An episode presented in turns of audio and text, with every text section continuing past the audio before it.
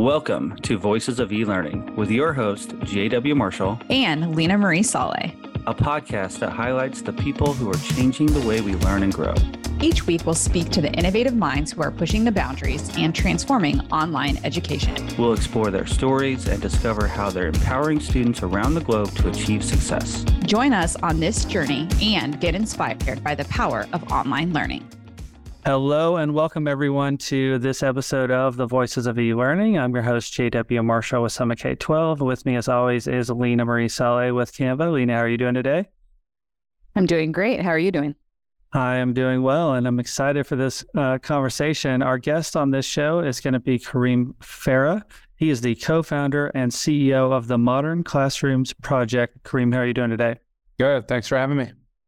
Absolutely. And we'll dive right in uh, the same way we start in every episode. Uh, is we like to ask uh, all of our guests, who are you and not what do you do, but what do you love about what you do? Whoa, didn't expect that. I like it. Um, so I'm Kareem. I'm the co-founder CEO of the Modern Classrooms Project. I lead a nonprofit that is scaling a sort of novel approach to classroom instruction. Uh, what I love to do is help empower educators with an instructional approach that actually works. Um, I think our experience as co-founders and as educators is we were equipped with a one-size-fits-all instructional model that was clearly disjoint from our students' needs. So the fact that we're actually providing an educators nationwide and globally with a pathway to, to feel like they can actually personalize to students' needs and differentiate instruction and do what they intended to do in their profession is 100% what I love. Um, and hearing that directly from educators is the most inspiring part of the work. And we'll just jump right into kind of how did you get started with this? Why did you decide to come up with this approach? Yeah, I mean, unlike I think a lot of maybe founders and, and, and leaders, we never intended to found anything, create anything, or or to like solve anything. Um, I was in my fourth year in the classroom teaching in DC public schools. And at that stage in my career, I was starting to experience the burnout that I think a lot of educators actually feel at that phase. Um, I was sort of always shocked with how ineffective I was at differentiating to students' needs. I always say that differentiation is the most overused and under-executed term in education. And I was teaching in school environments with huge amounts of truancy, unbelievably broad diversity of learning levels and social emotional needs.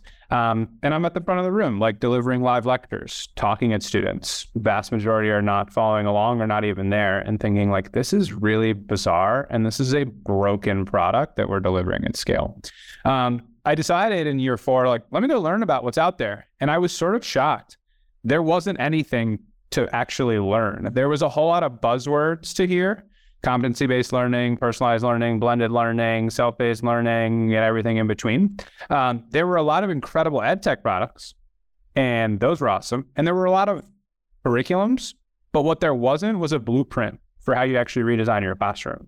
Um, it was also that was like scary to be honest. It was a very scary moment to be like, wait a minute, I'm committing to rethinking classroom instruction, but when I actually make that commitment, um, I don't actually have anywhere to go to do it.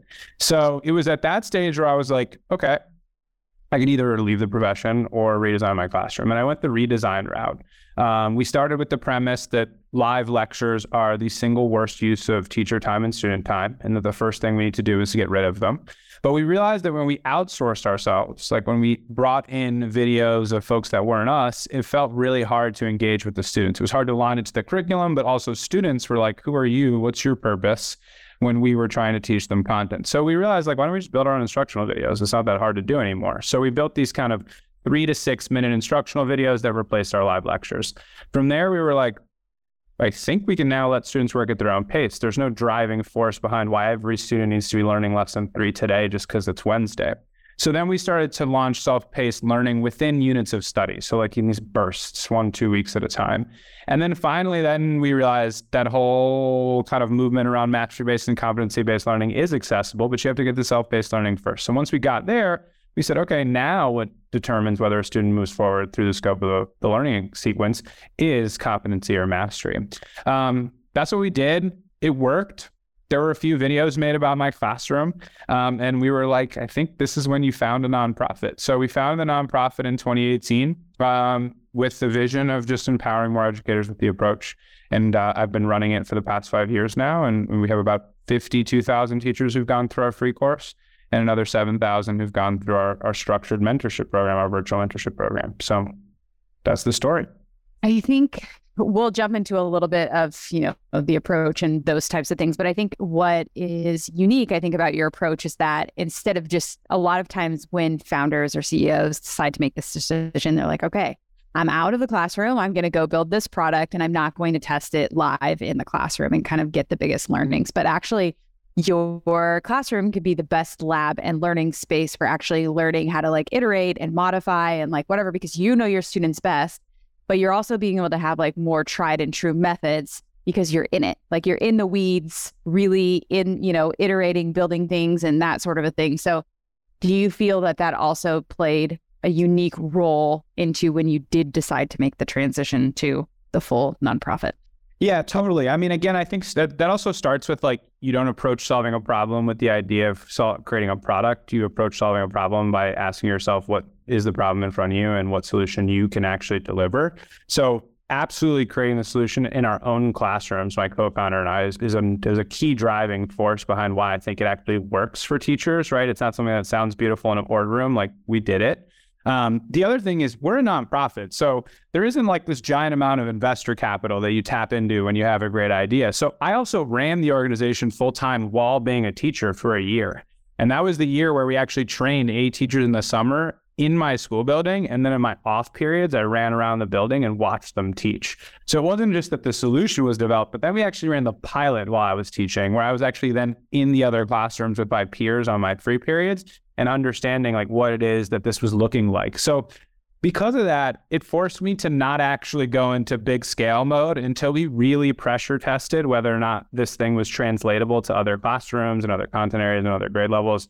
And I feel incredibly privileged to have taken that approach. Although, if you asked me then, I probably would have been like, this is a really crazy life I'm living, right? Like teaching by day and great yeah. non-product by night. But um, it ended up working out, and I think it did make the entire product that we deliver much better. Oh, I was going to say, just so what were the key findings in that first pilot year as far as how can teachers better teach in a way that meets every learner's needs? Yeah, I mean, I think so. Finding number one was it works beyond our classroom and beyond our content area. So, I mean, that was critical. A lot of folks think that these solutions have to be like only for middle school math and like only for high school ELA. And the truth of the matter is, some solutions are like that. But when you're talking about re engineering an entire classroom, like that's just learning science. Like that's what's best for students. And that works even outside of school systems. Like that can work in a company where you're trying to teach every person in the company a new thing about you know your HR systems. So the first thing we learned is it translates. The second thing we learned is teachers do not have the time or space to work with students one on one and in small groups. And if you don't have the time or space to do that, then none of the initiatives we talk about in K 12 education will ever be accessible.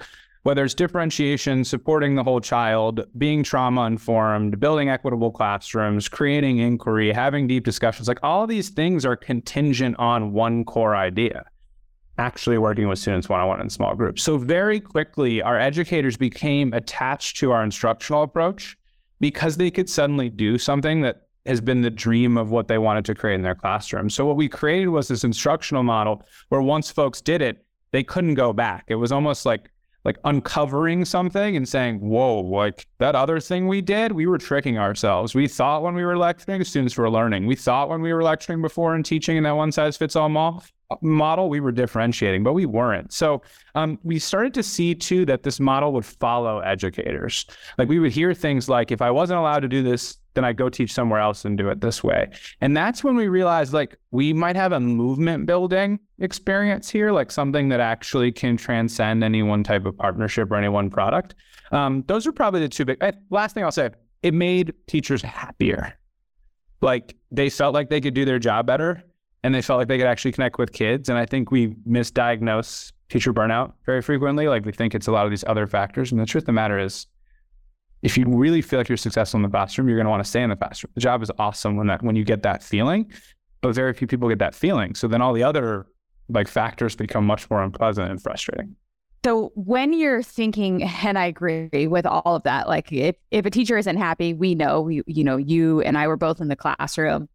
When you are happy and you're successful of what you're being able to do, then you feel this like joy and energy and things to be able to like, because you're also meeting kids' needs, which you don't get to do normally in those other settings. But what are some ways that an educator to, can leverage the technology to better meet the needs of students within the classroom? Yeah, I mean, I think the most important thing folks need to understand about tech in classrooms is tech isn't the primary way that a student learns information.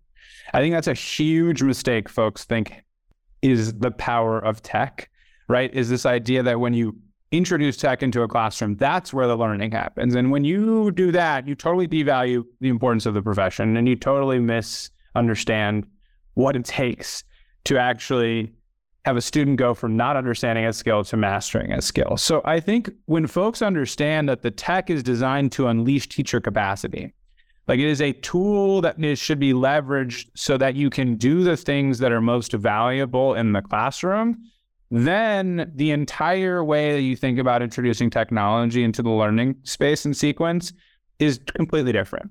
Um, it's also going to eliminate what we often see when tech is leveraged in a classroom, which is a bunch of students staring at screens. And like, that's not what you want. So I think ultimately, when you kind of start, just like you would plan a unit with the end in mind, you start with the end in mind being, hey, my goal is to be able to connect with students one on one in small groups for 95% of the class period. Why am I unable to do that at the moment? What you're probably going to find out is you, as the educator, are, are using time pretty inefficiently in ways that tech can actually really help. Building instructional videos is one of the easiest ways to do that. You're delivering live information in 2023 that can be replaced with a little video, and the tools to build videos are there. Uh, you also might be engaging in checks for understanding that only reach one to three kids that take up a lot of time that could be replaced with a question that pops up in an instructional video that says, do you understand what an opposite reciprocal is? Or do you understand, you know, what a comma splice is or what a thesis statement is? Um, so those are kind of those key moments in time, right, where educators are, are really expending a ton of energy and also losing a ton of time where a tiny fraction of students are engaged that can be replaced with tech. And the difference there is keeping in mind, digesting direct instruction is not the learning experience it is like a six to nine minute a part of the learning experience. Um, the real learning experience is kids collaborating with each other and you intervening and asking really challenging questions and pushing that learning. And that's the hardest part of teaching and learning, but it's the coolest part. Oh, I was just going to say you're in the right place on the Voices of E-Learning podcast because we talk about this all the time. You know that technology isn't the silver bullet; it's the great enhancer, right? It can enhance the learning experience for students and it can enhance the teaching experience for the educators. And I kind of want to circle back to the differentiated learning. We've been talking about differentiated learning for decades. And it seems like coming out of the pandemic, the technology is finally at the point where we can really do it, where uh, some of that short, you know, uh, you know, formative assessments can be done quickly online so that the teacher can not just spend more time small group and one-on-one, but the just in time, right time uh, knowing exactly like where the, the class is in real time, which is something again we've been trying to achieve for a while. And it seems like we've crossed that hurdle to where technology is no longer a supplement, but it's part of the core. And where you kind of see the next steps? Uh, how do we keep pushing the dial forward in the right way and not just technology all day, screens all day, right? But how do we keep working with teachers to to use the right amount of technology in the right ways moving forward? Yeah, well, so you know, one of the things that was fascinating when we started treating like thousands of teachers is we started to realize that because educators are generally equipped with this one size fits all model where there's kind of a performative component, you actually fill up the class time doing that. That when you do unleash teacher capacity, not every teacher knows what to do with that. And I think that's a really interesting concept because then if you're now, if you leave a teacher in a room where kids have all these things to do and they don't know what to do with themselves, then it's probably easier and more convenient to let that tech drive the learning experience. So I actually think what needs to happen is teachers need more support and training on what it means to leverage your time effectively. We say things like data driven instruction, small group instruction, like it's just a second nature experience. But the reality is, no one taught educators how to engage in small group instruction. Uh, no one taught educators to be data driven. We taught educators to look at a bunch of data, often data that's alarming, and then go teach the next skill the next day. So I actually think, in general, educators who use tech best start with figuring out how to use their time best without the tech and then they understand how to fill in. And to me, the number one indicator of how you can use the tech to accelerate learning is to ask the question if I want to spend five minutes with four students to support them on a skill they're not understanding, what information do I need? And like then realize when the tech can be the driver of helping you get that information. What I think about technology is exactly what you're saying. It's it's a way to get a return on your instruction. Um, I think that that's a really important component of what we do as educators, and exactly what you're saying. The technology is never a replacer for you; it's an enhancer, as we always say. But what it does do is exactly what you said: free up the time to give you the opportunity to have those real, thoughtful, instructional conversations with students who are struggling. And that's and to me, that's what the pandemic did was open Pandora's box to be able to give students who don't normally get to have that opportunity, had the opportunity to learn like that. And I think that for a hot minute, everybody was like, no, we're not going to do any technology, that sort of thing. But but it really is meant to give teacher capacity and to empower teachers to do what they love. And that's to teach, but just in a different way than that direct sage on the stage type of instruction. It also adds a second layer, which is when you re- use the tech right so that the teacher isn't in this kind of teacher driven environment it creates the space for students to build those 21st century skills we need them to build, right? And I, I kind of like that term. I kind of don't like that term because it means absolutely nothing. But like we're talking about executive function, talking about self regulation. Uh, what it also does is in an age where students are emotionally dysregulated, in a time when behavior issues are spiking like very rapidly, what you need to do is create worlds where the entire classroom doesn't stop because one student isn't using their time effectively or handling themselves in a great way. And I always say traditional forms of instruction are so high risk. One individual can very easily ruin the entire learning experience. When you're able to leverage a student centered model, a self paced model like the one that we've created at Modern Classrooms Project, what ends up happening is the student has greater ownership over their learning, but also less ownership over their peers' learning. And I think that's actually really critical at a time that we're in now. You can't live in a world where any disruption is a disruption for everyone. That's highly problematic. Yeah, and we're uh, both uh, happen to be based in Texas, and I was just at a meeting earlier with science teachers, and we're transitioning our standards uh, from teaching science to doing science.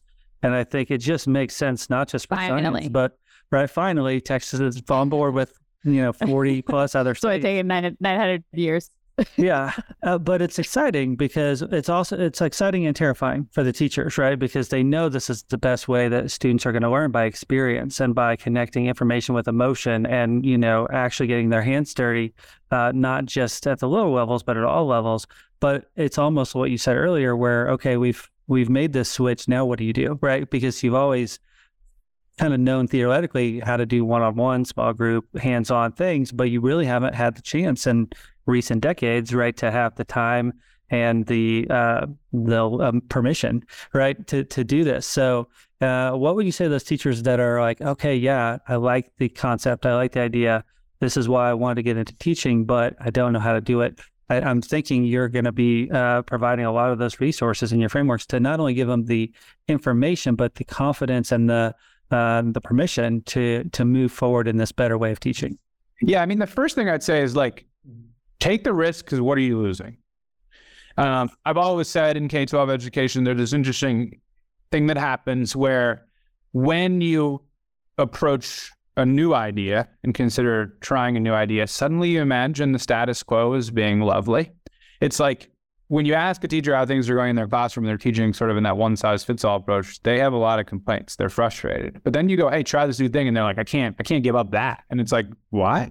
You just said it wasn't going well at all. And that same thing applies for principals and district leaders, right? Like, let's be honest about what the status quo is in general, traditional approaches to instruction are largely the worst way you can think about teaching and are designed out of convenience, not about actually moving students ac- across a progression of mastery.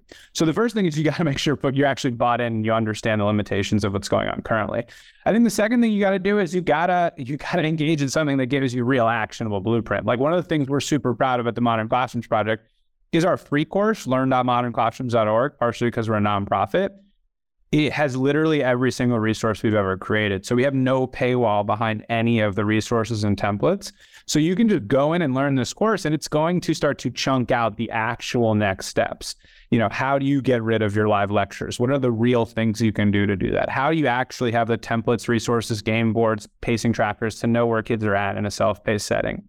So, you know, making the leap is going to be hard. You're going to feel like a first year teacher again, but you're going to be pulling yourself out of a dynamic that you know isn't working and is burning you out. Yeah.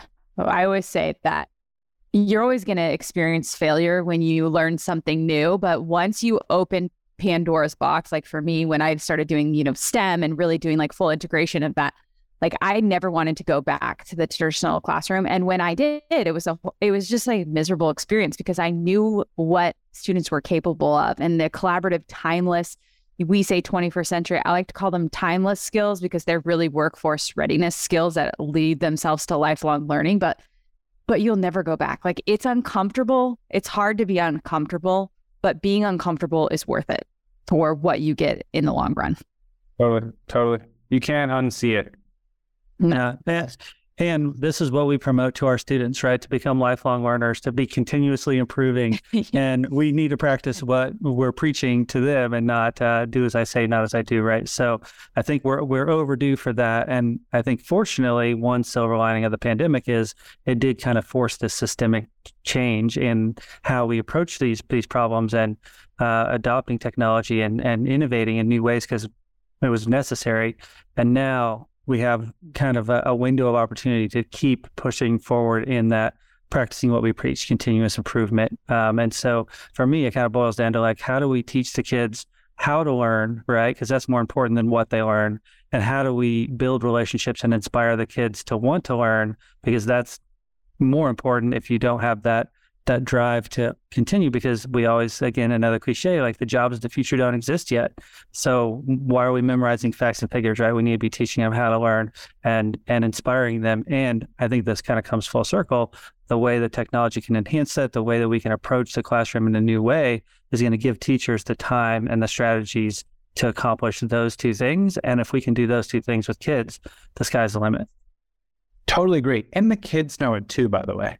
Like you know they can open TikTok, YouTube, and everything else. So they're starting to, yeah. un- and they also lived through a pandemic where they were at home and they had to ask these questions of like, wait, so what was the point of in person school? And like, why do we have teachers? And like, what do the teachers do for us? Right. They, they start to ask those questions. So you can't really get away with thinking, oh, I'll just talk at a bunch of students and then they'll think that's a compelling way to intake information and then I'll give them a worksheet and then we'll keep them. It's just like they figured it out um, they figured out that they don't actually need that moving forward. And they also figured out that they should have unrestricted access to resources and content in perpetuity. So it's interesting too. I think sometimes the best driving force for innovation is that students ask for it. And I think they're kind of asking for it at scale. They don't always know how to ask for it in the best of ways. Sometimes it just leads to like big behavior issues, but that's them asking for something different quite frequently.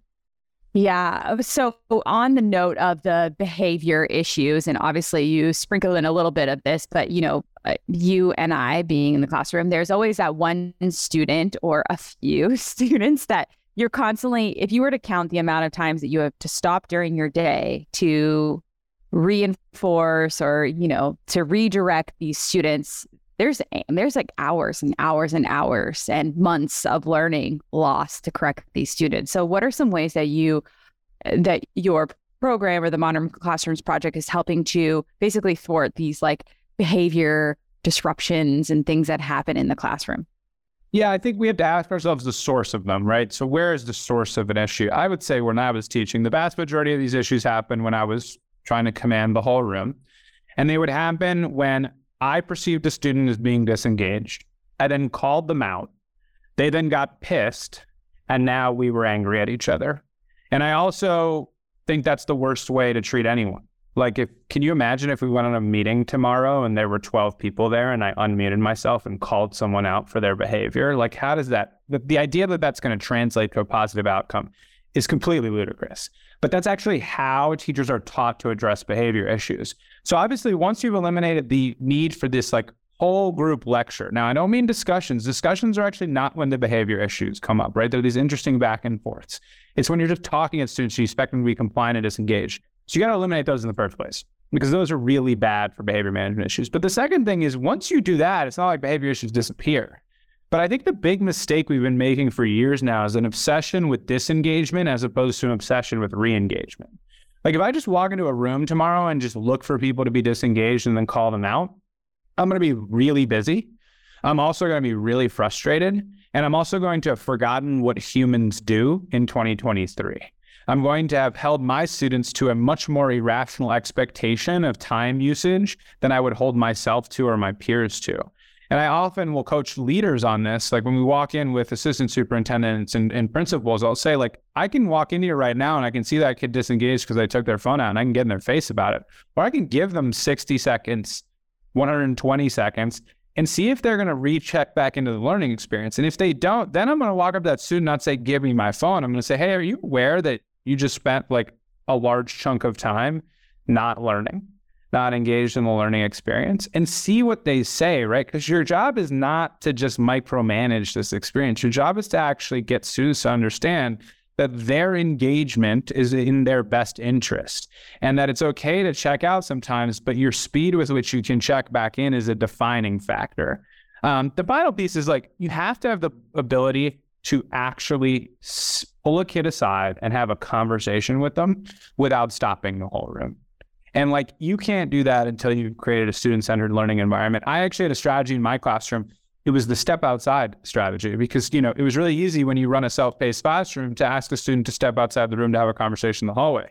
But what I realized was students had internalized that that was always a negative issue. So if I asked you to step outside, you're actually in trouble. So in the first few weeks of school, I would ask students to step outside to praise them to completely rethink that dynamic. So I'd ask a student to step outside and they'd be like, why? What, what did I do? And I'd be like, can you just go? And then I'd go out there and I'd say something positive about what they did. And they'd come back smiling. And all the students were like, wait a minute, this is not what I was expecting to happen. And that normalized this idea that I can have a conversation with you outside. Because when I can do that, it totally reorganizes the way that I can support you as a student. The students can be much more comfortably honest about why they weren't using their time effectively when they're not also worried about being cool in front of their peers. Yeah, I think a similar strategy we hear a lot about too is with parent engagement is giving them a text every once in a while, hey, thanks for getting your kid here on time, or that, you know, your kid's crushing it today, and not, oh, the only time I hear from my teacher or from the school is when there's a problem. Um, I think the same thing is something that as parents have gotten more involved in the learning process, which overall is probably a good thing through the pandemic. And I think we're leveling out at a more appropriate level than we were during the pandemic. Um, but I, I, think that's a, a, good point. And and I kind of want to close with the last uh, topic we want to talk about that kind of dovetails into this is mental health.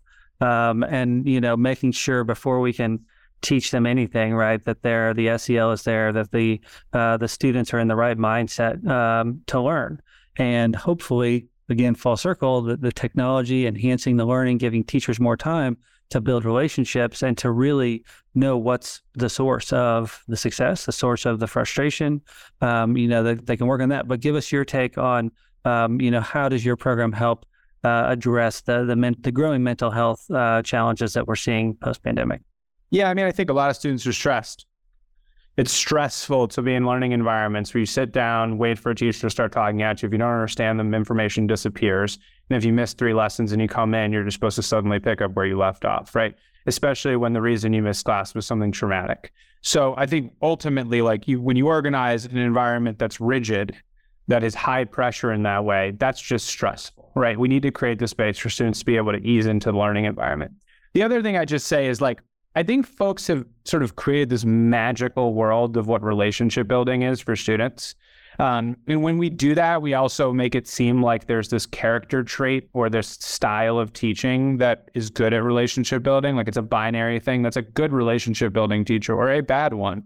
And the reason why is when you are standing at the front of the room and are responsible for putting on a performance one to 10 times a day, that's a specific time, type of skill that not everyone should have or needs to have and to then be able to cultivate a community and relationship building in that venue is something you're going to find in one in a hundred people. But when you pull yourself away from the front of the room and your job is actually to just get to know kids, any teacher can be a great relationship builder. And when you build relationships with students, you're able to support their mental health. Now, I want to be clear on that. Educators are not like psychologists, right? They're not counselors their job is to build relationships with students and also be able to identify when they are not the person that should be intervening and someone else does, right? But it's super hard to do that when you're standing at the front of the room and you know a kid in the back's just heads down and they look disgruntled. Um, but you don't know how to address that, right? So I think removing some of those fundamental barriers and really creating a student centered classroom allows for these pivots to happen anytime, anywhere, and also allows you to build those relationships. Whereas the other format, it's unpleasant, right? It is like not, it, just imagine being a student that I can't even imagine again going into a lecture style format, right? If I'm struggling that day, I sit there and then my teacher calls me out, like I'm going to get in their face, obviously, because I'm frustrated. I'm upset. I'm struggling. And now you're telling me to tell you how you factor a quadratic, right? It's like a really weird dynamic that we need to get rid of. Um, and I feel for teachers because they haven't been equipped with, that, with instructional models that actually teach them how to do that. Okay, so so last question, and, we've had uh, different guests kind of take a different take on this question. So I'm always curious to ask, and I think the answer is probably it depends, right? Which is the best answer for a lot of questions uh, in systemic change in education. Um, but we've talked a lot about the teacher role moving from the sage on the stage to the, uh, you know, the more the relationship builder. Some have called that, you know, the facilitator of learning or the guide of learning. Um, and some people have kind of latched onto that. It's like, yes, that's what we need to do. And others have pushed back on it. Where does was your program kind of fall into? Do you have some terminology that you use? And if so, what does that what does that mean? Because yeah, I could be a consultant. That could mean a million different things. But uh, where do you kind of fall in the role of teaching moving forward? Not sage on the stage, not sitting back and letting the technology do everything and you know kicking your feet up on the desk. Where where do you see that? And what terminology do you use? I think we actually use small group and one-on-one instruction. Like I think what's confusing about those two terms is sage on a stage is not what we want. But then the alternative, the facilitator can sometimes err on the side of too much student freedom. And then it starts to feel uncomfortable. It's like I'm the facilitator, but no, I actually have an obligation to like teach a set of standards. And if I don't, then my students actually aren't prepared for the next grade level and aren't going to be prepared for the real world. I think the real thing you're supposed to do is you're supposed to be spending a massive amount of time in one-on-one and small group instruction because that's where you're building relationships with students, but that's also where you're ensuring that they're mastering content. And I think we need to kind of go back to that. In some ways, that's like an old school idea, right? It's like not that novel. But I think the problem is we actually haven't focused on that being the primary thing that you're trying to create in classrooms. Um, and that's why folks are so frustrated. So when you're doing that, you're sort of a facilitator, right? You're definitely not a sage on a stage, but it's a it's a very structured type of facilitation that's data driven and focused on students learning and also creates conditions where there are guardrails for students to feel supported. And I just popped into my head. Guide on the side is the new term a lot of people are using, right? Yeah, it is guide on the side. Yeah. Yep move from stage on stage to guy on the side. But again, what does that mean? And I'm so glad of the work you're doing because that helps put some meat on the bones for, okay, sounds good in theory, but how does that work in practice? Um, I think we've hit our time limit, but I definitely, Leena, do you have another question? Well, I was just going to ask so if a school district or a person is wanting to, you know, obviously they're listening to this podcast and like, yes, this is exactly what I want to do. I want to learn how to adopt this. What are some of the ways they can do it or, you know, get in contact or kind of take that approach with you. Yeah, totally. I mean, modernclassrooms.org is our website. We're a nonprofit. Learn.modernclassrooms.org is our free course, which I encourage anyone and everyone to go into. And it's just a course that's going to sort of teach you the experience. And then we partner with hundreds of schools and districts in a more structured way, where we run this virtual mentorship program where teachers opt in, they get paired with a mentor, they actually design their modern classroom, and then they launch it.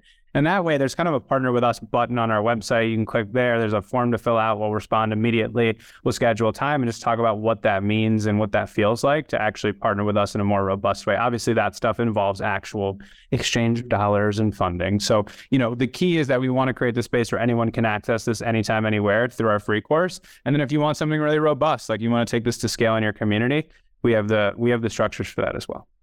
I love it. All right. Well, that's a sounds like a great place to wrap up today's conversation. But uh, we can't wait to uh, check in with you again uh, later this year and uh, see uh, the new innovations as we uh, continue to move forward with our you know progress in the education system. Kareem Farah, thank you so much for joining today. Thank you for having me. It was great.